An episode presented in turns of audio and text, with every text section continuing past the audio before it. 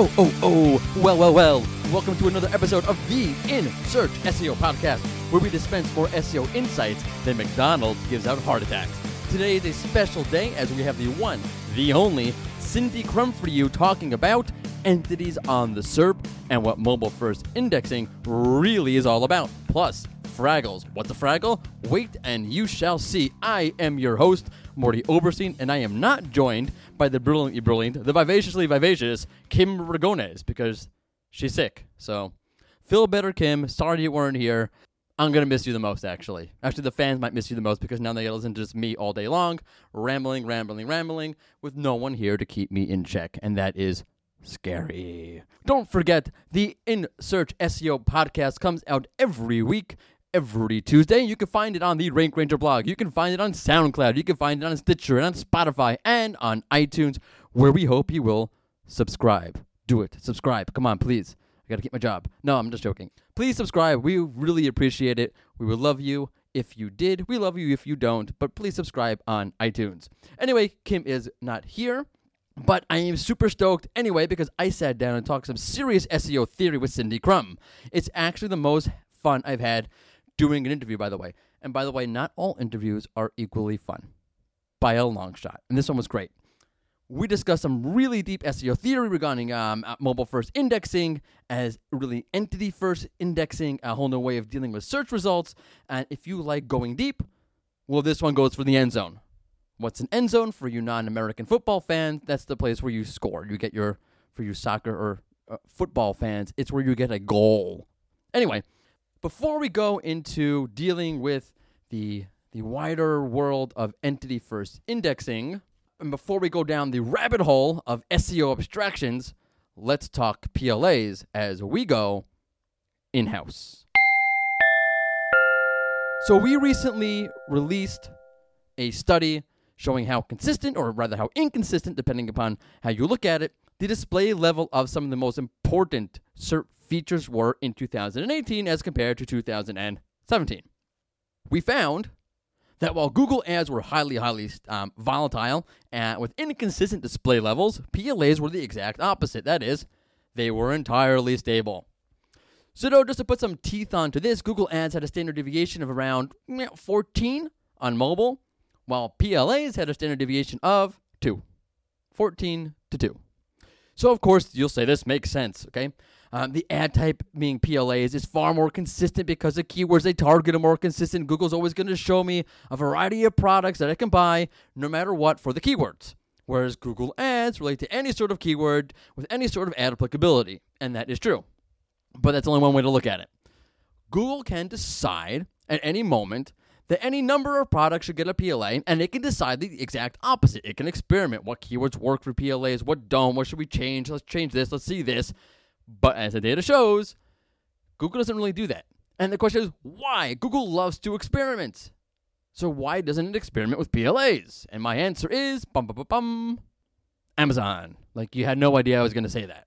Google ads are are are for all sorts of advertisers trying to target all sorts of users, whereas PLAs, in my humble opinion, is all about Google targeting one quote unquote person. Amazon. Okay, so I want you to guess out, you and the audience out there, since Kim is not here today, I have no one to talk to, I'm talking to you, which I'm always really talking to you. But how much do you think, how much of Amazon's traffic do you think comes from Google, comes from search? I mean, obviously, the data says search, so that could include Bing, but you're all laughing at that notion as much, just as much as I am.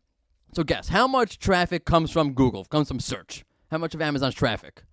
Who out there said 30%? You were so right. Brilliant. 30%. And that's actually a ton considering that you probably do what I do. And that's go straight to Amazon. Do not go to Google. Do not collect $200. So this is where the 30% comes from. It's coming from most likely from people researching a product because if you know what you're going to buy, you're just going to go to Amazon and buy it. Let's be honest. But if you're researching a product, you might go to search first. So Amazon will show up, right? You research whatever product you want to research, Amazon, you bet, will be there in the top result or the, the second result at, at minimum. If not the first, like seven results will all be Amazon. Google, in this case, is a bit of the opposite. In other words, Amazon can bank on a lot of people coming to its site to access a Prime account and to go crazy and to go shopping. But Google is dealing with an audience that may not really be intent on coming to the SERP to find a product inside of a PLA. I mean, how many of you go to the SERP just to find a PLA? Okay, so these users may see there's a, a, the user who is researching a product may see Amazon show up in the organic result and say, "Hey, Amazon, I know them," and head over to Amazon. And that's where 30% of Amazon's traffic comes from, and that's despite all of Google's best efforts, despite all the PLAs and all the other SERP features, like the, the rich, powerful product knowledge panel. 30% of Amazon's traffic is still coming from search. Okay, so I'm sure that really doesn't make Google happy. It could make them even hot under the collar a little bit, which is why PLAs are stable. How stable? They're as stable as Amazon's ranking. Okay, that's the equation in my mind. If Amazon's rankings are stable, PLAs are stable. If Amazon's rankings start to fluctuate a bit, PLAs will fluctuate a little bit. I would love to see some data on that. Uh, I mean, there really is none because Amazon's really consistent, but you could go micro and see, okay, when Amazon does go a little dip a little bit, do the PLAs also dip a little bit? Because in my mind, PLAs are targeting Amazon. So if Amazon's gone, PLAs might show up a little bit less. Obviously, not. Why wouldn't they show PLAs? Because it makes sense to show the PLAs without Amazon. But my point is that Google is really targeting Amazon with those PLAs and trying to siphon away that 30% of Amazon's traffic that comes through Google. Okay, so I know you've been sitting on the edge of your seats, waiting for Cindy Krum's amazing insights and wondering why this Mordy fellow is not shutting up yet. Maybe you don't get it at this point if you're a, a seasoned listener to the InSearch SEO podcast. I can't stop talking is a disease, which is why I have someone here like Kim to stop me. And there's no one here to stop me today. So let's go crazy. No, I won't do it to you. It's enough. I hear Kim in my mind saying, Mordy, cut it out and let's get to the interview. So, ahem. Let's get to Cindy Krum as we go into entity first indexing. Cut one. Okay, SEO fans, I have a really special treat for you here. Joining me in just a few short seconds is one of my favorite people in the world of SEO. You may have seen her on Search Engine Land at Brighton SEO and one of a million other publications and/or events. She is the founder and CEO of Mobile Moxie. She is the wonderful Cindy Krum. Thanks for coming on. Hi, thanks. so, uh, I guess before we get started, can you just tell us a little bit about Mobile Moxie and what does you guys do? Sure. So we are a small consultancy helping um, companies deal with mobile issues, uh, especially focusing on mobile SEO and app SEO. Uh, what I've been explaining to people recently is for many years we've actually been the SEOs for SEOs. We don't have any clients that don't have S- internal SEO teams. They come to us when they have uh, problems. So, like the so, experts for the experts. we try to be, yeah. And then, uh, then we also have a set of mobile SEO tools uh, that do uh, this. The coolest part is the ability to test mobile search results in any location in the world, in any language in the world. Uh, we we have an emulator that it's actually not an emulator because that means fake or like simulator. It's not a simulator because it's fake. Uh, ours is real. Google thinks we're phones. That's awesome. That's very cool, actually. Okay, so let's get into some serious SEO theory. Um, I love this kind of stuff. It's it's deep and rich SEO thought. It's kind of one of my pet peeves in the industry that we don't get into the theory as much as we do tips. But okay, that aside, here on the SEO, the InSearch SEO podcast, we're here to help be part of the solution. So you have this amazing theory that I love about the mobile first index really being about entities, being an entity first index of, of sorts. Um, and I hate to do this to you, but standing on one foot just to catch everybody up in case they have not read the series of I think it's five articles, um, yeah. right? So just catch us up. What is the theory about? Sure. So number one, uh, people should read the articles, and even if they can't read them, all of the articles have a TLDR, a video TLDR, like a video summary, and they have audio that you can play the whole article so you don't have to read. Um, so I've done everything to this information. Uh, and, and now I'm on podcast. So the idea is um, mobile first indexing. The reason the word indexing is in there is because it's reorganization of the way Google thinks or the way it organizes its index, its information. And uh, if it wasn't that, they would just call it mobile first crawling. And Google's been changing the user agent of the crawler for years, by the way. It didn't have a title, it didn't have an announcement, and it wasn't called indexing. Um, So this change, I think, is more fundamental, and I think at its core is designed to help Google use artificial intelligence in every language together and aggregate more information faster, uh, especially for smaller languages where they've always struggled because they had less machine learning input to teach the algorithm what was good and what was bad. Uh, so in English, we're inoculated to this, we don't notice where the algorithm fails because we have a huge language and a huge base of in smaller languages. The algorithm isn't as good. They're not as good at picking up spam, stuff like that. So instead of just like, I don't know what they're saying they're doing now, essentially they're saying we're crawling with a mobile crawler, but we still have your desktop stuff and nothing to see here. um, but, but it took them two years to accomplish that. That's ridiculous. If that's all they're doing, it shouldn't have taken two years. And that doesn't help them with any of their larger goals. So if, if you imagine the world the way I see it, um, Google used to be using keywords and languages as the primary thing um, in a query, primary indexing or, or primary uh, thing that they latch on to. Now I say that in my theory, they've backed that up a notch and they use entities. And keywords describe entities, and you can have an entity that exists in every language, and the keywords all describe it. They're, they're more modifiers of the entity rather than the primary. So entity is primary, keyword is secondary, modifier. Um, that way, you can use machine learning on the entity and entity relationships and when keywords and languages are only a modifier, you can learn and advance the algorithm uh, around the world uh, at the same rate and the same level of precision uh, rather than uh, having smaller languages like Bulgarian kind of struggle because they're they're lacking machine learning input. When entity is the base, they have the same machine learning input as everything because that, we have the same entities. That's really brilliant, by the way. And of course, it makes a ton of sense. Why wouldn't Google do that? Why wouldn't it leverage the data that it's collecting on, say, a major language like English and so, English and so forth for the smaller languages? It only, it only makes sense. Right. By the way, the SERP but feature data. Forever, they've been learning the languages independently, going into a language as if they knew nothing. Right. They didn't know that table is related to chair and they often occur together. Right. Oh, we don't. Maybe that's not how it works in this country.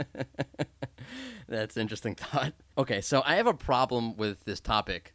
Is that I, I get too philosophical with it because you're dealing with entities, dealing with language, dealing with how humans understand um, everything, knowledge. So if I get too philosophical, you can you can cut me off.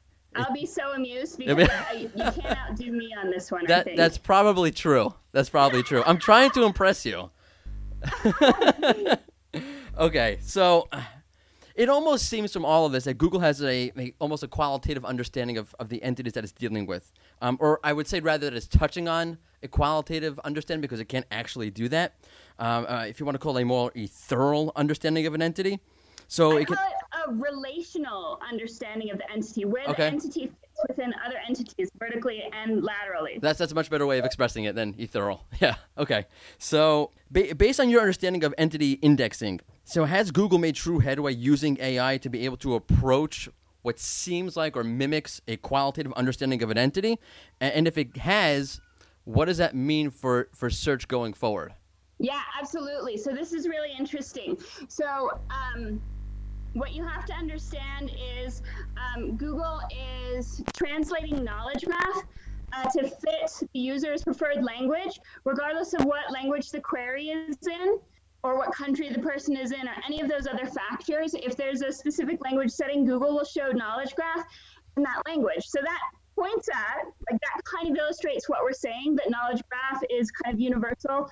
But when they do that, uh, that doesn't mean that if I search for this uh, query in, from that's more relevant in Spain to the Spanish culture, and I search for the same query um, in Germany, that doesn't mean that the ranking will be the same or that even the knowledge graph will show. Right. Um, so we did, let's see, I'm trying to think of a great example. We did a couple, um, kind of to tease this out, we first tested Google's understanding of idioms. Um, so the qual because you're saying qualitative understanding are they just translating word for word or are they understanding the words together as a group? Right and that would definitely show you that.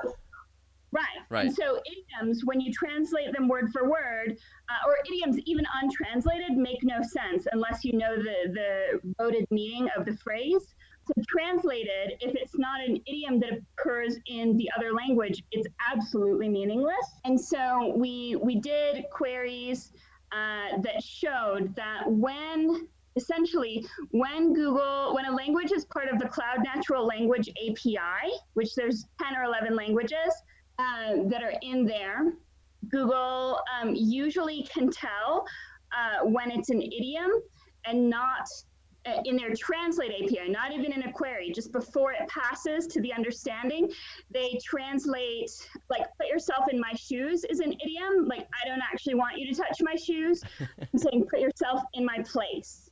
Right. And so when we put that through Google Translate, if they understand the language natively, they'll translate that idiom to put yourself in my place. Right, right. You got, I think. I'm probably pronouncing it right. But if they understand it incorrectly, like in Spanish, it would be they'll translate it to zapatos, shoes. Right, right. Okay. Okay. Um, and so we, we played a bunch with that to see when are they understanding the language and the meaning of the language versus not. Right. Similarly, we did stuff with when there are movies and um, movies and songs and things like that, like media references that have the same name but are more culturally relevant one place than another, and tested those things. So the movie results will come back differently depending upon the the um the market. The location. Right. Yeah. Very cool. Very interesting. Right. Uh, so so those knowledge graph items they still exist in the knowledge graph, they're just not in the top ranking because of that time geography and the uh, GPS location of your phone. Wow. Okay. So on the flip side, what are the limitations of this? Or sort of let me let me rephrase that or go into that a little bit. So I have a friend, and he's a very peculiar guy. He has a PhD in linguistics from, from Columbia, and he has this whole he has a whole rant, this whole thing about how language is a it's a it's a broken tool that we use to express the inexpressible, right? So one of the main things that, that helps people communicate is experience, right? So okay, being apropos apropos to the time, so the Super Bowl.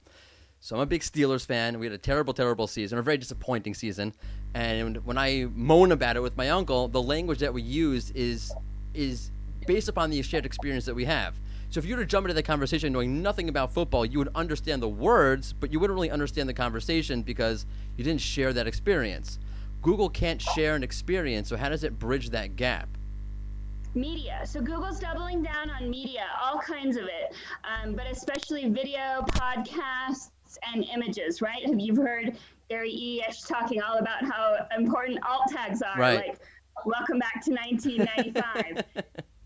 I mean, I, I, still do alt text. I just didn't think we needed to talk about I, it anymore. I, have always done them like, okay, great. It's an alt tag. It's not exactly like rocket science. It's it's helpful if somebody doesn't know how to doesn't have, if someone can't see. So you should put it there anyway. Um, but but that's it. So the the visual, uh, the auditory, uh, the experiential stuff is is least uh, least like quality coming in text only. Higher quality comes from video and audio. And so I think Google's trying harder to index and rank that content. And remember, that content is especially good for voice only assets, whereas text is especially bad. So they're trying to do that. The other thing is you can reverse the question and you might pose this to your friend if you needed to do an experiential search to try and like help someone understand, how would you do that? And Google's trying to do that as well because they're trying to be able to do image matching so you can submit an image and match it. Um, I think that they're doing the same thing with audio. Oh, that's I did not um, hear that. That's cool. stuff like that. But but but they also use this question as a um, an explainer in a, a, discussion that they wrote. I think it was part of Google Think um, about entities. And they said, listen, or someone wrote about this example. They said, listen, I can show you a picture of a train and you know it's a train. I can show you the word train and you know it's a train. I can play audio for you and you know it's a train. But there are lots of different kinds of trains, Right. right? And so it's plausible that we could even be someday better able to do the experiential searches. And that gets us closer to this like AR thing. How are you going to surface AR? Right. If I say, you know, I want to be in a beach or at the sea, is that like at the sea during a storm, at the sea with a lot of seagulls? I, I will I will love to see that. I will love to see the, the the list of options that you get to set that up for yourself. Um, for do you think I, I it was a maybe two three months ago? So I think it was Glenn Gabe came out and was talking about how the video carousel Google had started running on desktop. The videos are sort of all over the place with commerce queries. Do you think that's part of the reason why as Google's trying to use the video to sort of bolster its entity indexing, and it just it had a gap, it hit a wall somewhere, particularly with commerce sites, or is Yeah. it? No, I'm sorry, I didn't mean to cut you off. So, so I've written about this as well. But what what I think happened when Google realized they wanted to do this entity thing, or maybe the reverse order happened. They realized they had this asset. They have this asset that no one really talks about, where everything is already, where a lot of content is already um, organized by entity indexing. They have Knowledge Graph, but then they also have Google Play. Right, And right. Google Play is a bunch of media that is organized by genre, topic, that's searchable by um, by cast and characters. So that's vertical and lateral relational understanding. Right, that's a great point. And like if, you search for um, J Lo in in Google Play, what are you gonna get? You're gonna get videos, songs that are audio only. Maybe she has a book. She definitely has a movie, Right. right? And so that's the hierarchy. This is J Lo. Here are her things, but her things are also related vertically and laterally to other things, Right. albums, whatever. So are there areas then where Google, because it's relying on that, has a gap because there's just there's just not that kind of content for within the Google Play? Well, so the the funny thing was they launched um, books and audio books, um, but but I think the I think they la- they launched audiobooks last year and they launched regular books. I don't know when, but it wasn't their first priority Right. um, because they have all this text in the regular search. But the text was organized based on URLs and maybe industry. And we know they've talked about having pods within the algorithm, um, but it's organized definitely linguistically, Right. one language at a time. Okay, so to jump in a little bit of a different direction, perhaps you can help me out with this one. So when I dug into the Medic update last August, so there there was what seemed to be like a, a, a profiling of sites. For example, if a site didn't line up to its core intent profile, let's call it, Google wasn't happy. So for example, if you had a, a an informational site, a site offering, let's say, medical information, but was really running a commerce profile. They had ads, they had buttons. The UX was very much um, an e-commerce kind of user experience. There were they were trying to push their own products. There was product placement within blog content. It seemed to me that Google was able to identify each each profile for each site. And for YMYL sites, that was a big problem, right? Because if you're trying to say that my content here is informative, trying to help you and trying to make you uh, a healthier, better person, but really what I'm trying to do is sell this, you know, powder to make your muscles bigger, that can signal, okay, is this content really safe? What's this site's really, what's their motive? If a if entity first indexing and, is occur, I'm and sorry, that's really hard to index in entity first understanding. right? But because they're like, are you selling something or are you information? Um, and can your information be trusted? Should we ignore you altogether? Right, If right. you have a conflict of interest, right? Yeah, that's a big problem. I mean, do you if, if, if Google is looking at a site from an entity perspective or a domain from an enti- as an entity perspective, is it able to understand okay what this entity is, and if it's not doing what this entity is, that's a big problem. Yeah. Awesome, I feel so much better now. No, but Is that your, is that, is No. that your theory? That's that, that like, that that was our theory that when we saw, for example, we saw I don't want to say the name of the site, because Okay. I, I, I don't remember the top of my head, and I don't want to I don't want to slander them. But there was there was a bodybuilding website, and the the it, it it describes itself in the meta description as you know learn how to do whatever it is to make your muscles great. The the first five to six items on the page were really promotional, self promotional items. Even the content itself was really self promotion. It was a soft sale, and they got slammed. I mean, once if if you're purely looking at it from a keyword perspective, okay, it, it doesn't make any sense. Okay, they're an informational site. There doesn't seem anything too bad about this. There aren't even so many ads per se on the page, so it wasn't like an ad. Oh, ad flag. It's an ad issue. But once you start looking at what they're actually doing and how they're really constructing their site and what their content is really about, then it became very clear this site is not really an informative site. They're an e-commerce site. Yeah, and I mean, think about um, how many sites there are just from the early days of SEO that might still be around and indexed Right. that people might have, that Google might have wanted to exclude. Like the big thing for so many years was Cialis and Viagra, and there was a lot of soft selling there. Right. Um, and there's a lot of legacy sites with lots of links, and Google wants to exclude those. And for sure, like think about how bad it would be if um, the the knowledge graph got in, infected with uh, very financially motivated facts. Yeah, that'd be interesting. That would Right? definitely be interesting. Similarly, it how does it play out with domain authority, with the site's overall authority? If Google can look at a site and analyze, okay, what is this entity? How does it relate to other entities? If it's looking at a domain not just as a domain but as an entity, what does that mean for how Google views it from an authority perspective? It's a good question. Thank you. Um, so, for instance, like if I have a muscle building site, but there are 20,000 other muscle, muscle building sites, how would Google know in entity first indexing that I'm the best one? right. In that, I think that it's probably still going to be links. Always comes down to Um, links, doesn't it? But but I think Google. I don't think it always comes down to links, but I think that's the easy answer. Links still help. Uh, authoritative mentions and external references, even without links or without followed links. So, like, let's say your brand is written up by New York Times, but without a link. Right. Maybe that counts more if lots of people are talking about your brand. That would seem to make a lot of sense. I mean, why throw out those signals?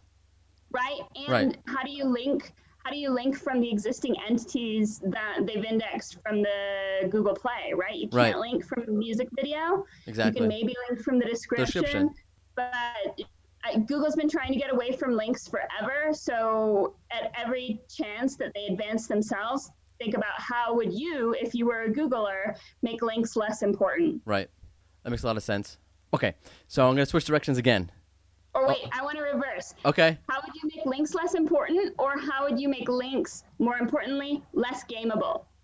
And it's hard to game authoritative mention from authoritative sources that are Right. approved in Google News and stuff like that. So, okay, so does men- mention become more important now than it was? I think so. I think so. I, I mean, that, that solves that. What was that debate uh, about a month or two ago? If someone, if I, I quote somebody in my in my article and I don't link to them and just mention them, is that is that okay? I guess it's okay now. I mean, it's it's not ideal, but it's Right. all right. It's better than nothing. Yeah, better than nothing, as I mentioned, still works. Um, okay, so I I want to switch to a more practical, not a practical. I don't I want to call this. I'll figure it out later. So it's interesting. Okay, that that this this you mentioned before when you when you started that the the the timing of all of this and how it took two years for Google to do this, and why would it take Google two years to create a mobile first index? If it was really just about indexing mobile first. Do you find the timing of parallel, or is it convenient that at the same time as you have the mobile first index coming out, you have all this talk about search as a journey. Google's going hyper, hyper. I don't know what it is. Um, hyper energetically into user intent and parsing user intent in more powerful ways. SERP features get filters now. Double SERP features, hybrid SERP features. Does it all sort of fit into one larger picture? yes. Awesome. Why why wouldn't it? Why would they yeah, sometimes the left hand doesn't know what the right hand is doing, but it's not a good business strategy. Like they probably at least try I would hope so. to have a, a directions at every level of the organization that, that fit well with each other, at least to some degree. But yeah, the timing. Oh, all the stuff that you described that's coming up into the search results now. Right. Number one, it wasn't there before mobile first index. That's true. everyone's like, oh, this is a surprise. Like, hmm. No, like they've been waiting to put this in, but it was mobile first indexing was a necessary element to know where does it go. Right. So that's really so it's not as a result of, of machine learning per se, but it's machine learning in the context of a totally different paradigm, a totally different framework. Well, or it's an increased effort learning, like people also ask. Right. or news on the web or like what is it popular on the web or something Right, like right, that. right. like what algorithm is that following how do you get it like There's like 40 there's like 40 versions of those by the way. Interesting what is it? Interesting finds whatever it is, another one like Yeah. that. I, it's like I I follow this stuff religiously. I can't even keep track of it. It's it's getting a little bit ridiculous. yeah. and so i think but especially with people also ask and like the included related topics throughout that is trying to machine learn of like how far do people have to get down the page to give up and when they like when they see this Right. have they given up or did, like you know i think that the people also ask is an important way to m- learn what did this query actually mean and what so that we can get you the right answer but uh, intent is so important in voice only and this is where google's been putting all of its money the Right. ai is so that they can get voice only so that they can get the answer right on the first try because in voice you only get one try Right. And then if you don't get it right, there goes that trust factor. Right. And so, but intent. So if you think about it, Google said that soon you're going to basically be, well, not, uh, reporters outside of Google have, have said that soon with Chrome, you're basically going to be forced to be logged in at all times. And that's a cross device login. And like, why wouldn't they at that point be learning device specific intent or be ranking uh, content because why would I need to what would I do with a video ranking if I was searching if the user was searching from a Google Home? The only thing they could do is say, is there a connected casting device? Would you like to cast this video? Like we have a video of J Lo singing this song. Would you like to cast it? But the video otherwise, if they don't have a connected casting device in range, they can say, Would you like us to play it on your phone? Maybe. Right. But Then like get in the car, Android Auto, that's illegal. They can't play video. It's it's amazing that you wouldn't think device matters. I mean, look, even even in feature snippets, a desktop feature snippet shows one URL, and a mobile feature snippet often shows a different URL, because what you're looking for on desktop and looking for on mobile for the same query might not be the same thing, or it might not be this Right. site is optimal for you to be linked to on mobile versus desktop. Related questions, But interesting. they're trying to parse everything too into sound bites or bites like audio capable uh, nuggets, Right. Rather than So when is audio coming to the SERP? There has to be some sort of audio SERP feature coming along. I mean, I know you have the uh, the translate or the um, the, the dictionary box reads the word for you, but there's got to be some sort of audio content coming. I agree. Well, and Google has said they want to double the number of podcasts. Right, exactly. Do you know why? Because podcasts are easy to parse, speaker one, speaker two, in a Q&A format, Oh, that's, right? that's why we're doing this. I'm joking. no, that's, that's why I started doing it. right. So, uh, so I think that I, I don't know if audio is going to come to the text-only search result. It doesn't make sense. I, it could, uh, but it really makes sense on a Google Home. So, how the question then becomes: How do you send a voice-only signal when you're testing a search result? Like, I want to see instead of having to sit and talk to your Google Home all day, like I just want to test it and see, like, are we because because with voice-only we have no insight into this is the one voice query, but what if I'm number two? Like, They should tell you. They should tell you you're this close. You just got to fix a couple of things. You're almost there. It would help Right, them. I think that I think that Google might be going the way of uh, I don't know, like Yahoo in its worst part. Oh, yeah. They want to host everything. So so instead of going to your site, they can just tell you to upload your your XML feed to your podcast and put it in Google Play, and they'll parse it and host what they want and not host the crap that they don't want. Yeah. And and just get this the snippets, the fraggles. Right. They're, they're first going to figure out how to monetize all this first, anyway, and No, then they've they'll monetized it like crazy. loc on voice Oh, search. Well, They've monetized video like crazy. Right. Oh, no, video is insane. They, they, they started rolling. I don't. I don't know. I'm- Okay, I'm not in the states, so I don't know if it's in the states as well. They started rolling in more um, mid-roll ads, and they're making me crazy.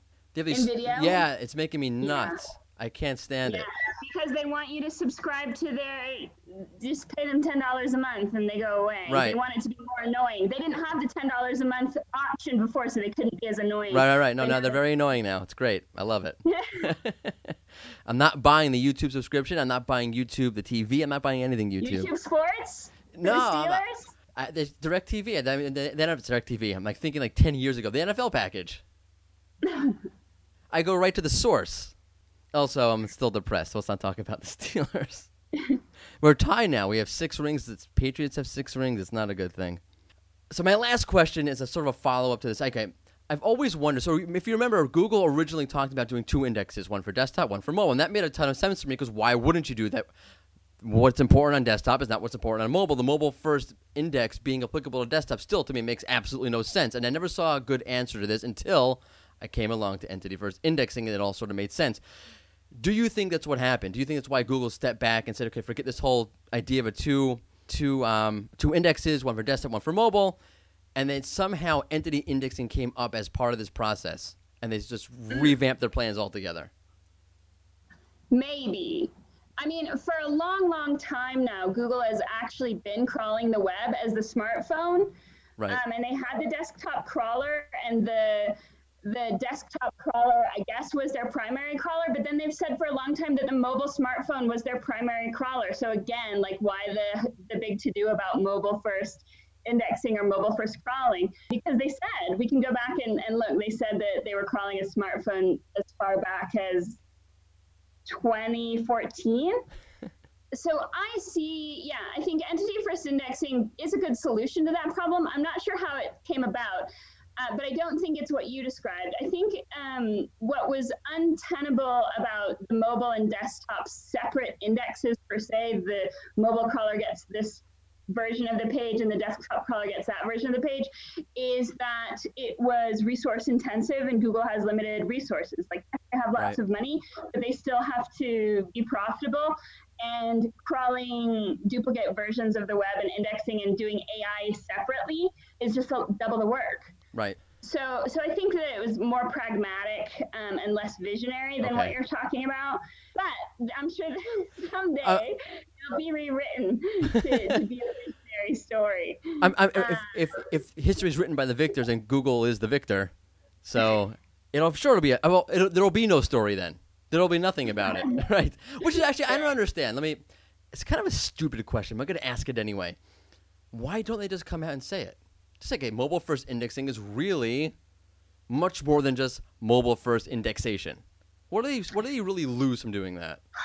So my guess, um, and we're testing this theory in ways that I can't talk to you about. Ooh, top secret. Um, my guess is it's really ripe for abuse. right. that- Okay. That I can just do certain things to say, oh, I'm related to Jennifer Lopez, and then there I am on the J Lo knowledge graph related people. But you don't see the resemblance. that makes a lot of sense, actually. I thought you were going to give me some sort of like conspiracy theory of why they're not doing it. Okay, that was a better that was a better answer, though not as satisfying. well, it's satisfying if you think about all the things that you can test to manipulate it.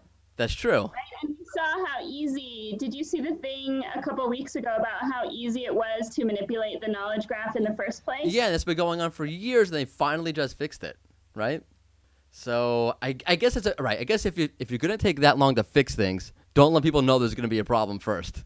Right. Right. Don't show all your cards until you're sure you've, you've fixed everything. So, so I think that's all there is to that. Um, but you can see, I mean, I wish that I had time to document all of the interviews and stage presentations and whatever of the Googlers um, saying when you're moved into mobile first indexing or when your site's moved over to the mobile first index, like, and then Danny Sullivan saying it's it's only one index, like freaking out, like, okay, so it's only one index, but this or something, like there's something different over there. That would be an amazing book. I would pay a lot of money for a book like that, an actual hard. co- I want a hard copy. Going through everything Google has said over the last 10 years and dissecting it line by line and showing how it contradicts over here, what it really meant over here, and how this one reacted to that one. That would be amazing. Well, You should do I'll that. tell you that when New Search Console came out, um, and I saw that there was an indexing report, I'm like, oh, this is 100%. Ah, like there you go. The, report- the mobile first indexing version of Search Console. New Search Console is related to mobile first indexing. So that's why they Uh, switched it, you think?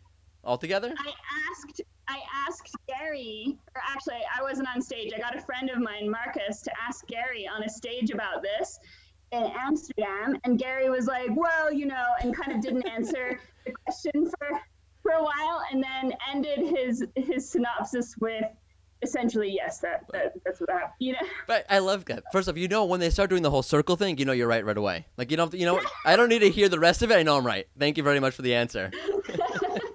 but then turned around and, and denied it. So, and, and you know what? To their credit, they have very hard jobs. They're probably not giving very clear talking points or clear directions until someone Right. like until someone gets too close, and then they're like, no, no, no, no, one index, one index. They, you got to start playing some, some fancy footwork to deal with that. I'm not blaming them. I get it. I get it. Okay. Wow. And they have hard jobs. Just you know, Poor guys. they make our jobs hard too. Right. It's, it's it's all fun. It's all fun. It's it, it makes for great Twitter conversations. Yeah. all right, so I'm gonna I'm gonna sort of end this this time this time and and and um, conversation about entity first indexing. Um, I'll definitely link to all of the the articles that you wrote on it with their videos and their audio. So no matter how you want to consume this, you should definitely consume this. It'll be in the blog post that harbors this podcast. But before I go, I'm gonna play a little game with you. I call it Okay, wait. optimize it or disavow it. Wait, wait. Before we play the game, Sure. you, I feel like in our emails you told me that we were going to talk about Fraggles. Can we can we talk about Fraggles? for a minute? Yeah, yeah. Let's talk about Fraggles. What do you want to talk about? I don't know. Have you read any of the stuff that I've, I've written about Fraggles or I have not. when I say Fraggle, do you know what I'm talking? Are you searching right now? I can Yes. see you. And, and, and, the first thing that comes up, obviously, is Fraggle Rock. And I'm frantically searching for Fraggles, and I get Fraggle Rock. Thank you, Google. I didn't put him in the rockin'. I just get Fraggle Oh, Rock on. maybe someone else wanted to talk to me about Fraggles. No, it was not me. I want to talk about Fraggles. Okay, let's talk about it. Um, okay, so do some kind of search that would pull up Stack Overflow or some Google documentation or something like that, Okay. or some some some um images. Especially, um, what I've been seeing is more and more jump links coming into the search result, where Google will have a blue link title tag, and then under that it'll say jump to, and in the description it'll show like the piece that answers your question Right. The piece of the page. So it's not the meta description; it's the piece of the page that answers your question. This is to, in Google's properties? It's not only in Google's properties now. Interesting. Hold on one second. So let's Um, see. and so Fraggle is a word that I made up that takes fragment and handle and puts them together. Fraggle. Okay. And now, remember how I said that um, Google doesn't want to index your whole podcast, just the good stuff Right. understand? So now they can segment it out? Yeah, same thing with text though, um, and answers and stuff like that. It, I think mobile first indexing is the entity first indexing, but entities doesn't need URLs. Like Oh, they can okay. just take Fraggles. So now I picture the Google crawler running around the web. Oh, that's interesting. Fraggles. So you're saying the whole way they crawl, the whole, the, everything has changed. Yeah. That's The whole, unbelievable. no, I mean they can crawl the same. No, no, I know they can, right? But they, They, they Right. save it differently. They might save it with a URL with a location modifier. interesting. because it jumps straight to it on the page. And that is very important for API indexing, which they just launched. Database indexing, where Right. these things don't necessarily have URLs. They might just have a unique locator in the file. So they can get just what they want and index that to the knowledge graph and leave the rest. That's really interesting. Does that does that leave a site predisposed to? It's you know, it reminds me of what they have. If, I don't know if you saw the um, an AMP URL instead of a feature snippet. So if exactly you that. okay That is how they find, like, that's an illustration of how, of how the they fraggle. Okay, work. I, I'm with you 100 percent now. on the page. They they highlight that highlighting is not there from the webmaster. Right, which makes sense why it's an AMP page because that's that's Google. It's much easier to do it with. Right. But so what they do when it's not a Google page in the Fraggle is they kind of create a handle in their brain about scrolling and they scroll straight to it. And So- sometimes there are actual jump links on the page, but they don't have to be. Right. Does that does that mean you should put more jump links into your content? Um, I think jump links are a good way to highlight different pieces of a page. Um, we're Look, testing. Can I can I rephrase that? Is it more Yeah. important to insert a jump link than a header now? I think jump links and headers should go together. You Okay. should have a jump link header strategy. That's That's really the stuff that's ranking the best. But think about, I'm sure you've seen this. Think about the answer carousels Yeah. from a Stack Overflow or whatever. Those answers Right, are right. all on the same page. Right. Ah, right. That's a good point. That makes a lot of sense. That makes a lot of sense. Didn't they were going to do something else also? They, I don't know if it ever came out an FAQ feature for the same sort of thing. Right. Yes, yeah. FAQ because that's easy to parse and read. Right, it's as a really easy. But think about think about um, Google just launched. Google just added um, PWAs to to Google Play, and lots of PWAs are what o- what other acronym? SPAs, which means single page app. Right, right, It all right. happens on one URL. That's really interesting. Okay. So wait a second. So does that mean, in theory, that Google doesn't really have to index your entire page, doesn't have to crawl your entire page? If it's interested, if it finds what it wants for whatever reason, it could take what it wants from one section and just leave the rest behind. And would you know that? Exclude your intro on that sentence, and the the rest is true. I think Google will probably try and crawl your entire page, probably harder than before with the for JavaScript rendering and SPAs. They just have to grind through it, Right. get to the end.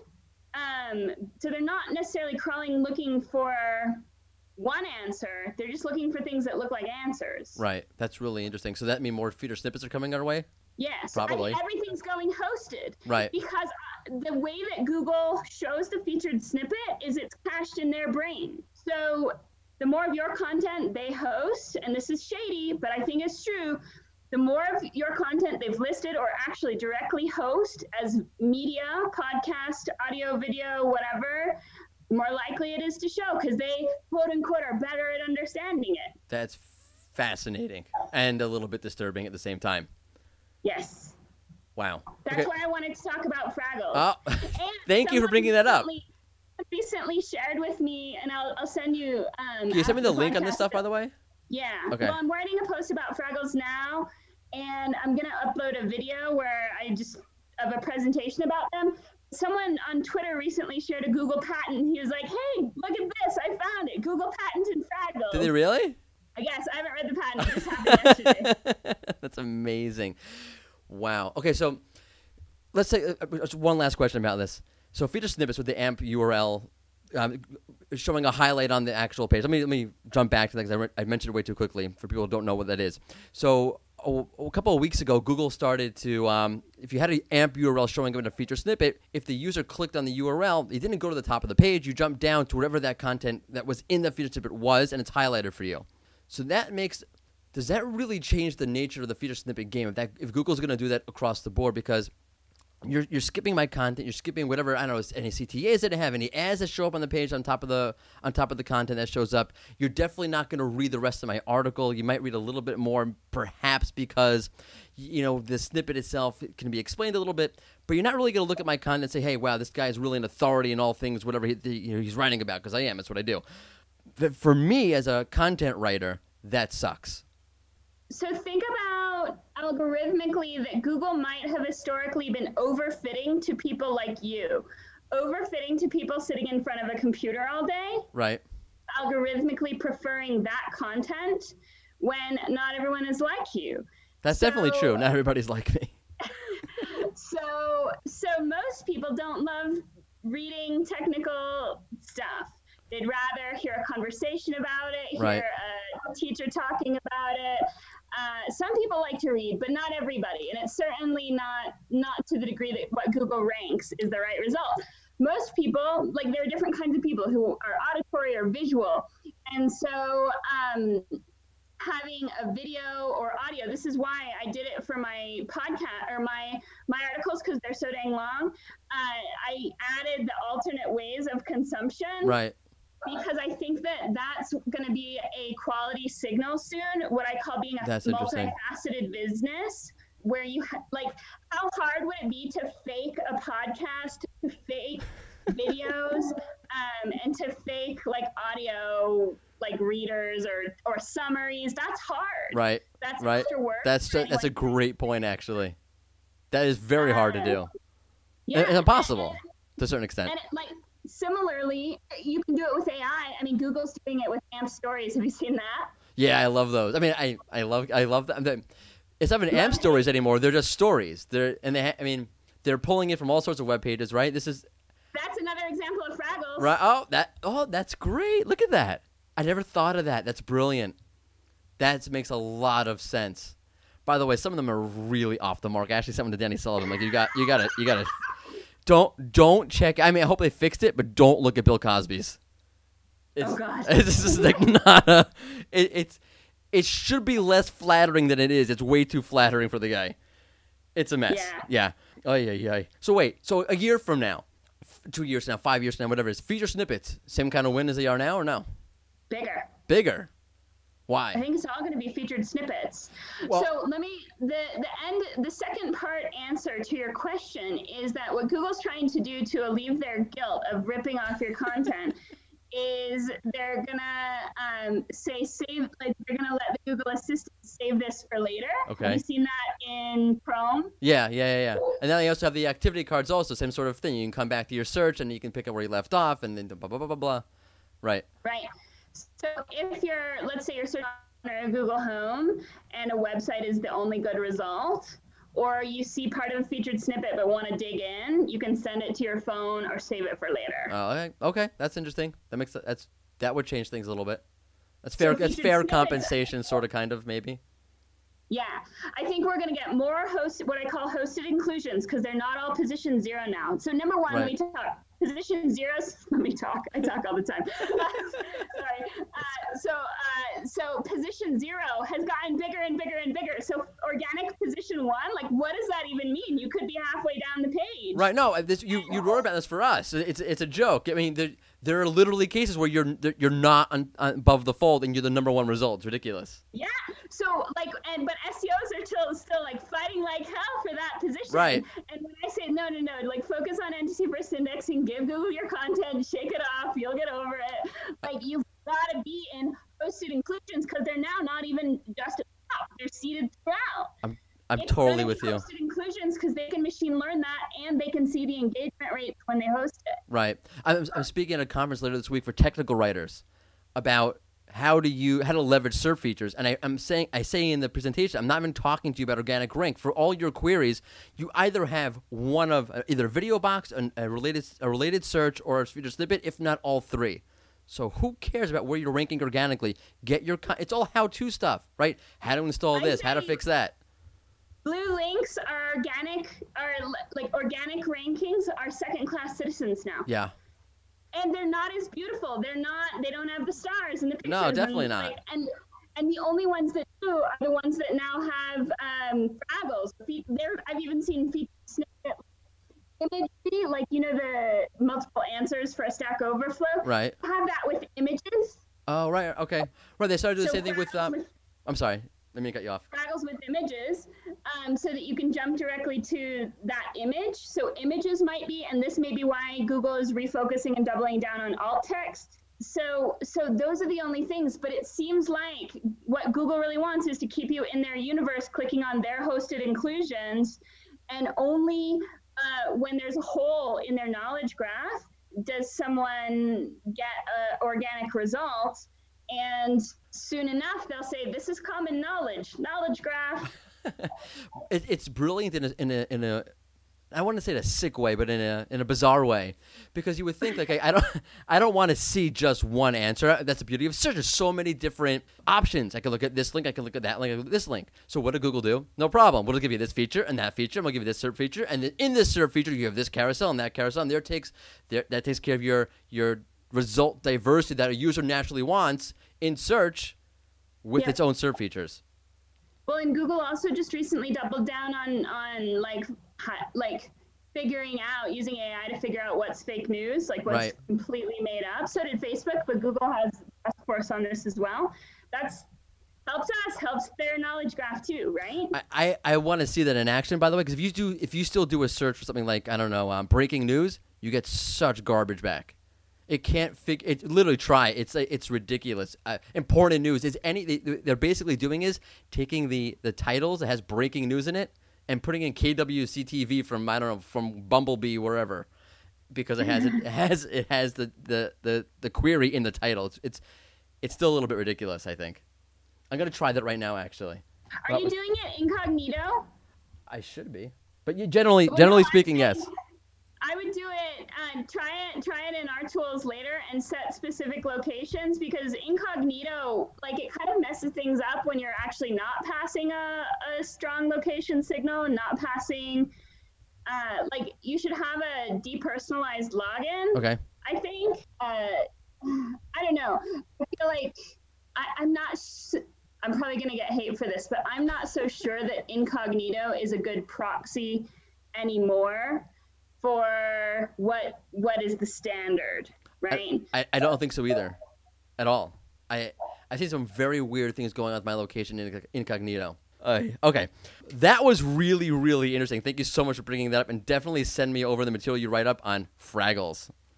You definitely got to include like an image of Fraggle Rock in there somehow. oh my gosh, I've done a whole Fraggle Rock talk and I won an award for it. Oh, that's amazing! That's amazing. It's so nostalgic. Side Not- about Fraggle Rock, there's a character that most people have forgotten in Fraggle Rock that is the it's an oracle trash heap. So it's an all-knowing trash heap named Marjory, and I'm like, oh, what is an allegory? I'm just curious how I processed that as a five year old. Thinking back now, that might explain a few things. Okay, so I, I got we're, I'm running out of time. I gotta I have to get to this bit that I do. It's called optimize it or disavow it, and basically I'm gonna give you two um, either terrible options or two great options. You have to choose between one or the other. So either you're choosing to neglect a really great option or you're choosing to take on a really crappy option. Uh, and this week, we're going to go deeper into one topic, creating content that goes deep into one topic, or creating content that covers multiple topics that are related to your to your initial topic. As Cindy Krum takes on optimize it or disavow it.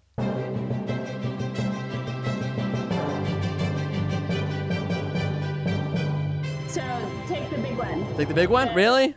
So if I like the focused one, pick one topic and go deep because everyone's already done the shallow stuff. Like that was quick, by the way. killed us. Content is king. killed the web. It's Um, and ridiculous. Okay.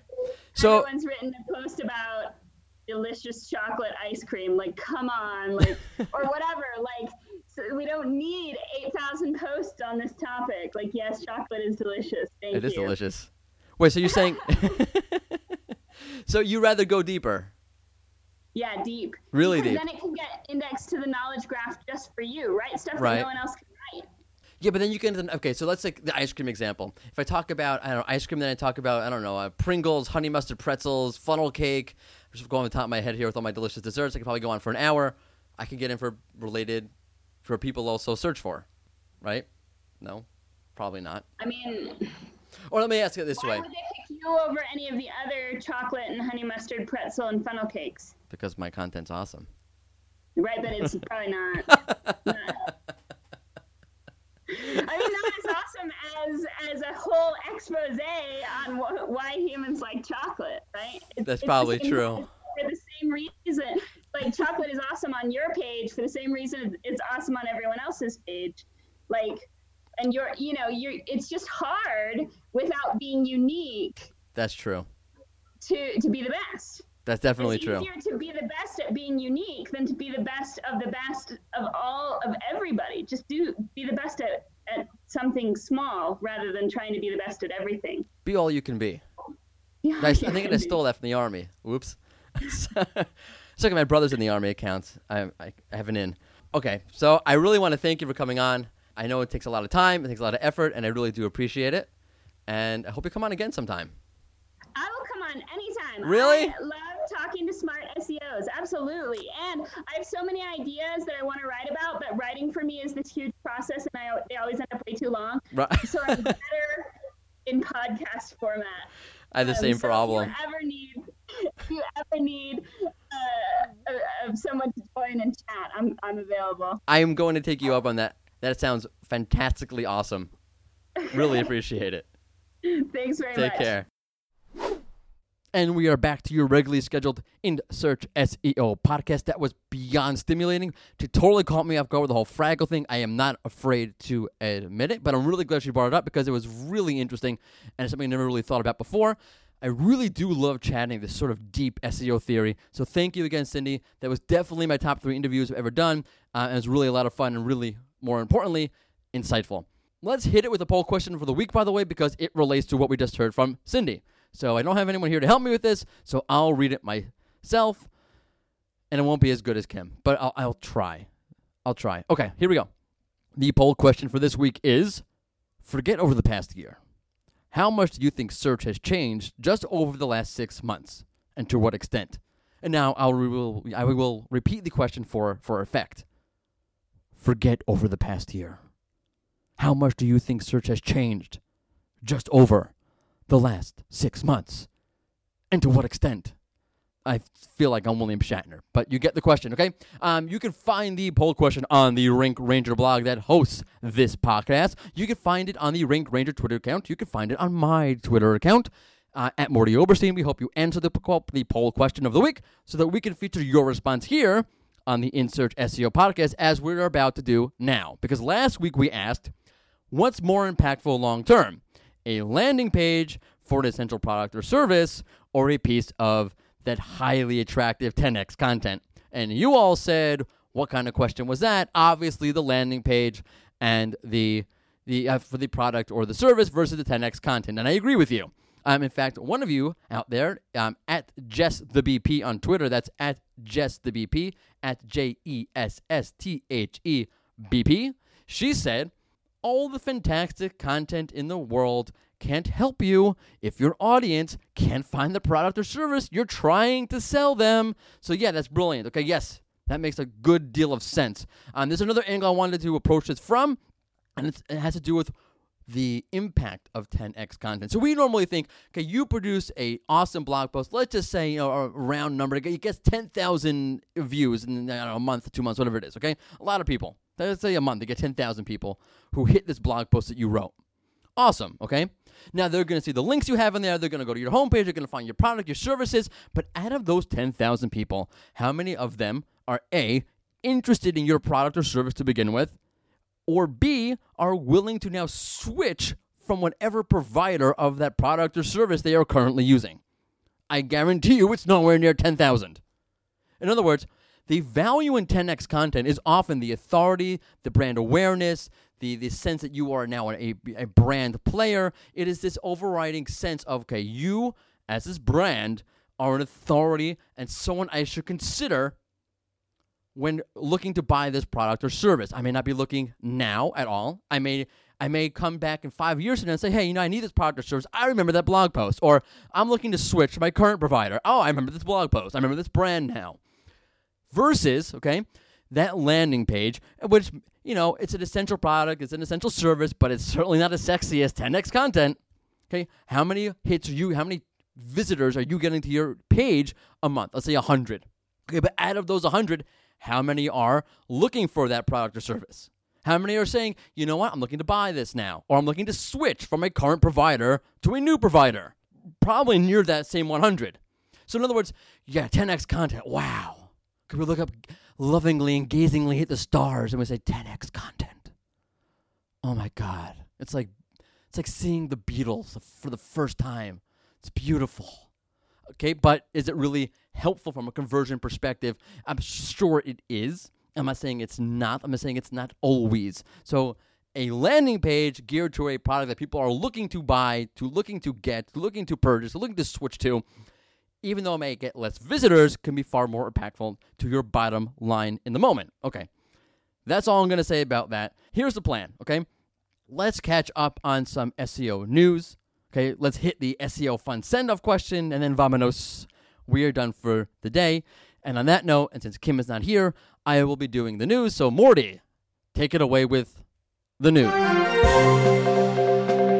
Thank you, Mordy. I am here to take it away with the news. Uh, the first item up, by the way, I'm not nearly as good as reading the news as Kim is.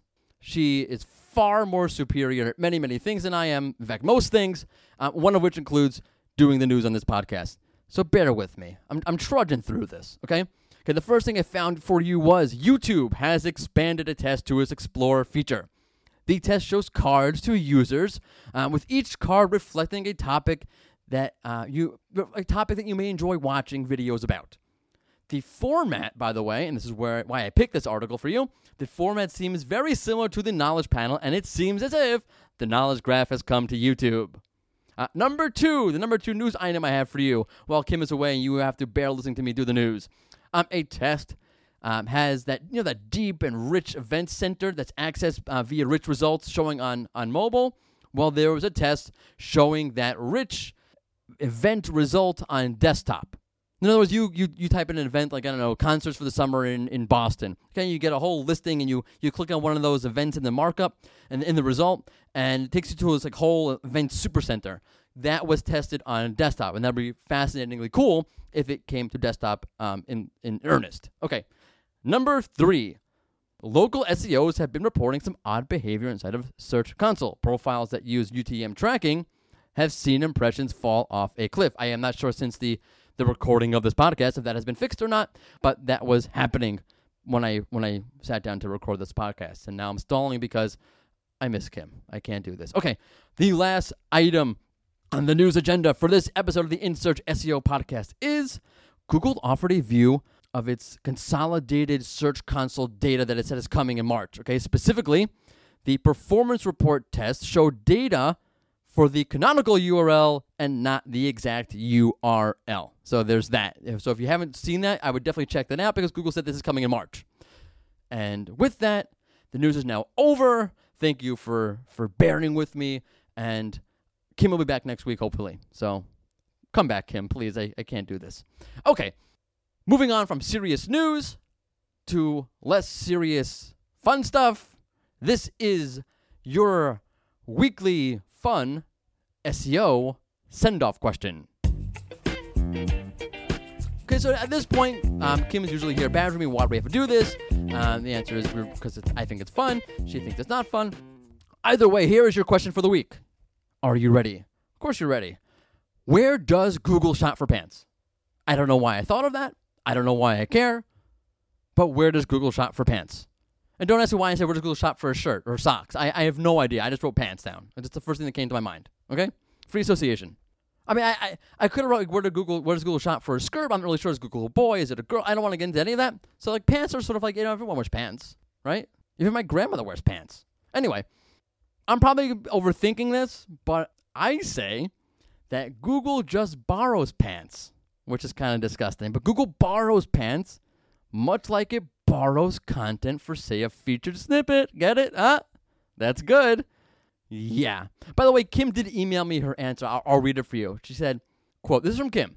I think Google has left all those decisions to his or her personal shopper, has complete faith in him or her, as Google is very busy. That's Kim's way of saying, Why are you asking this question, Mordy? Can we please move on to something more important instead? No, because it's the end of the show, Kim, so we can't. So, so thank you for joining us as we complete this episode of the In Search SEO podcast. Kim, come back next week, please. Come back next week. Hope you're feeling better. Feel better, Kim.